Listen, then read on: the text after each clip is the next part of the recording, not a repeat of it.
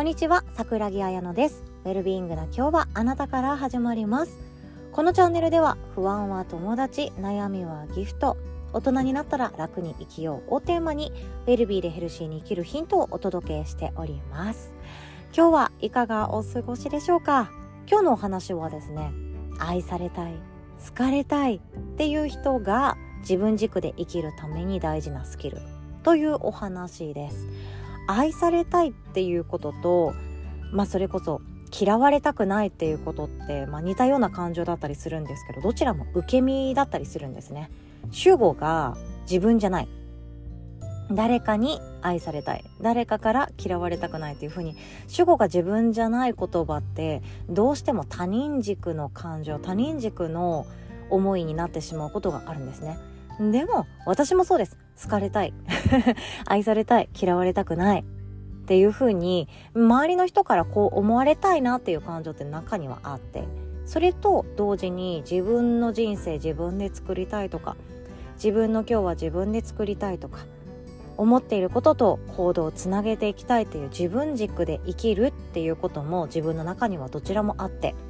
どっちも共存することができるんだなっていうのを最近知ることができたので今日はそんなお話です愛されたい人が自分軸で生きるために大事なスキルですね。たくさんあるかもしれないんですけど結論早速いきましょう。愛されたい嫌われたくないと思う人が自分軸で生きていくために大事なスキル。それは自己共感っていうもの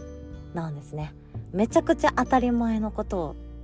シェアさせていただいててもうおこがましいというかなんかちょっとうん。えみんな知ってるかも知ってるかもみたいな感じで思っていますけれども私の中でいつだってこれ忘れがちなんですよ。忘れがちであり忘れている時は他人軸になってしまってすっごく生きるの苦しい。周りの人とコミュニケーション取るの辛い。そのくらいの気持ちになることもあるんですね。でもだからといって私は私で生きていく。私は思ってることと行動を全てつなげていく。みんなが5人中4人がランチはパスタだって言ってる。でも私は一緒にその場にいるけれどもランチは和食がいいって思ってる。だから私はみんなと違う行動をとって私だけ和食食べますっていうのってどうしても難しいっていうか頭の片隅になんかえこれでいいのかなっていう不安さえも残るじゃないですか。でその不安を残したまま自分を生きて周りの人と分断して距離を取ったりして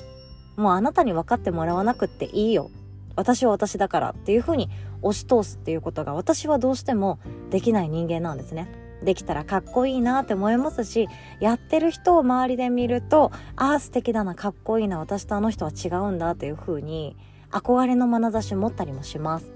いやかっこよく見えません？なんかクラスにも一匹狼みたいな人とかいませんでした？どこにも属さず。どこにも仲良しちゃんみたいなグループを属さず。でも私は今日は購買行かないわ。だってこれだからみたいな。お弁当外のベンチで食べてくるから勝手にしたらみんな。みたいなそういうタイプ。憧れてましたね。私の今日の気分はこれだから。私はこれだからっていう風に自分で選べる。周りの人との協調とか共存とかコミュニケーションっていうものは別に知ったこっちゃないっていうそういう対応も私は憧れたことがあって、うんあれを真似できたらかっこいいなとかって思っちゃうんですけれども私はビビリだからできなくって。だからこそビビリな私が思うことっていうのは愛されたいとか嫌われたくないっていう他人が主語になってやってくる言葉その思いと自分の今日は自分で作るっていう主語が自分の思いそれを共存させていくためにはどうしたらいいんだろうってよく思うんですね。でその中で答えっていうのが自己共感を第一にするこれだけだと思ってます。そう他者共感とか誰かからどう思われてるかとか他人が主語でやってくる言葉その愛されたいよね嫌われたくないよね相手を傷つけたくないよねコミュニケーション上手に取りたいよねっていう誰かがいないとできないことっていうのはゼロにするんじゃなくって自己共感の次にやってくる。その順番を守るっていうことだけかなって思いました。この順番を守るっていうのが私にとっての大事なスキルだと思ってます。例えばなんですけどこの順番を守るっていうことをやらなかった時ってどうなるかというと愛されたいなとか嫌われたくないなって思ってる人が自己共感を一番にせずまあその逆になるかもしれないんですけど他者共感ですよね。あの人とつながるにはどうしたらいいだろう。あの人に好かれるためにはどうしたらいいだろう。職場にいる周りの人たちからのけ者にされないようにはみ出されないように嫌なお目で見られないようにするためにはどうしたらいいだろうっていう他者共感ばかりを考えた時にそれで一日を終えた時きっと私たちは後悔が残ると思うんですよね。私誰の人生生きてんだろうっていうそんな思いが湧いてくるかもしれないですよね。自分のことを後回しにして5人中4人が今日のランチはパスタって言ってる。だから私もパスタなんだっていう風にもう即決しちゃう。いやもう私から和食なんて心の思い出てきてないわっていうぐらい。そのくらい自分の心言葉っていうものを全無視して全てに他者共感他人の言葉他人とつながる他人に合わせるっていうこと。他人軸で生きるということを最優先させた場合周りの人からは嫌われないかもしれない。周りの人から愛されなくてもまあ好かれるっていうそういう立場ポジションっていうものを得られるかもしれない。でも夜眠る頃お布団に入った時にああ今日も疲れたなとか私自分の意見何も思ってないな言ってないなとかえ私って誰のために生きてんだっけ？っていうそんな思いが湧いてくるかもしれないんですよね。私も湧いてきたことありました。でも湧いてきたとしても愛されたいし好かれたいし自分の思いっていうものを蓋をして見えないようにして嫌われたくもないし好かれたいしあわよくば愛されたいしだから自分の心の声っていうのを絶対絶対周りの人に見せちゃいけない。そんな思いがあったなって思います。小学校の頃とかほんと分かりやすかったですね。なんか小学校のクラスの中でちっちゃなチームみたいな班とかあったじゃないですか。そういう班活動の時とかも自分の意見全然言えないとかありましたね。周りの人たちが今回の総合学習のテーマはこれがいいんじゃないってリーダーシップ取ってくれる子が言ってくれたらもう私もあそう思うっていう強調だけ。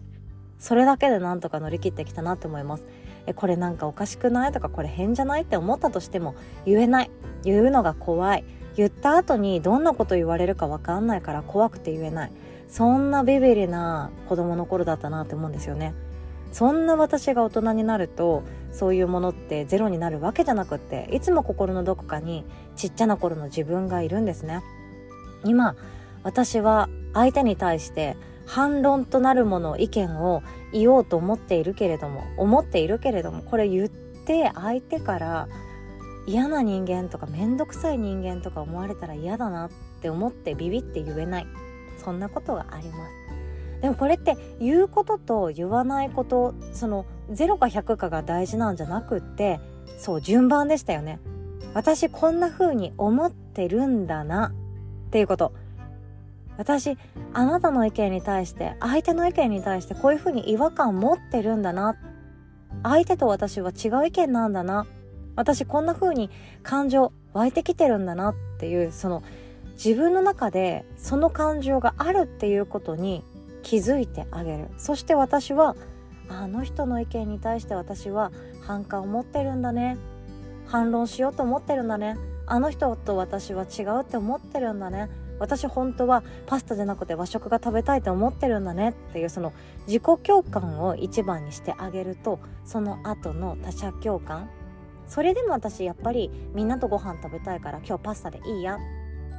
って思ってから私もパスタ食べたいなっていう。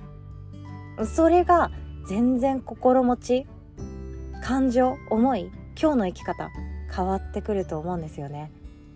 そう言う言わないとかじゃないんですよね。思ってることを言うとか思ってないことを言うとか相手から嫌われるようなことでも言うとかそういう言う言わないの0100じゃなくって自分が思っているっていう事実に気づいてあげる。それだけでマインドフルネスってとってもとっても楽になっていくアイテムになるかなと思っております。ということで今日はこんなお話でございました。最後までお聴きくださりいつも本当にありがとうございます。八方美人って言われたりあの人他人軸で生きてるなって言われたとしても自分の中で自己共感を最優先させてその後に他者共感をしてあげる。自分の感情を一番にまずは聞いてあげてそこから周りとどうするかっていうのを考え始める。それだけで少し自分の毎日が安心していくんじゃないかなと思っております。今日もお互い自分の一日は自分で作っていきましょう。おしまい。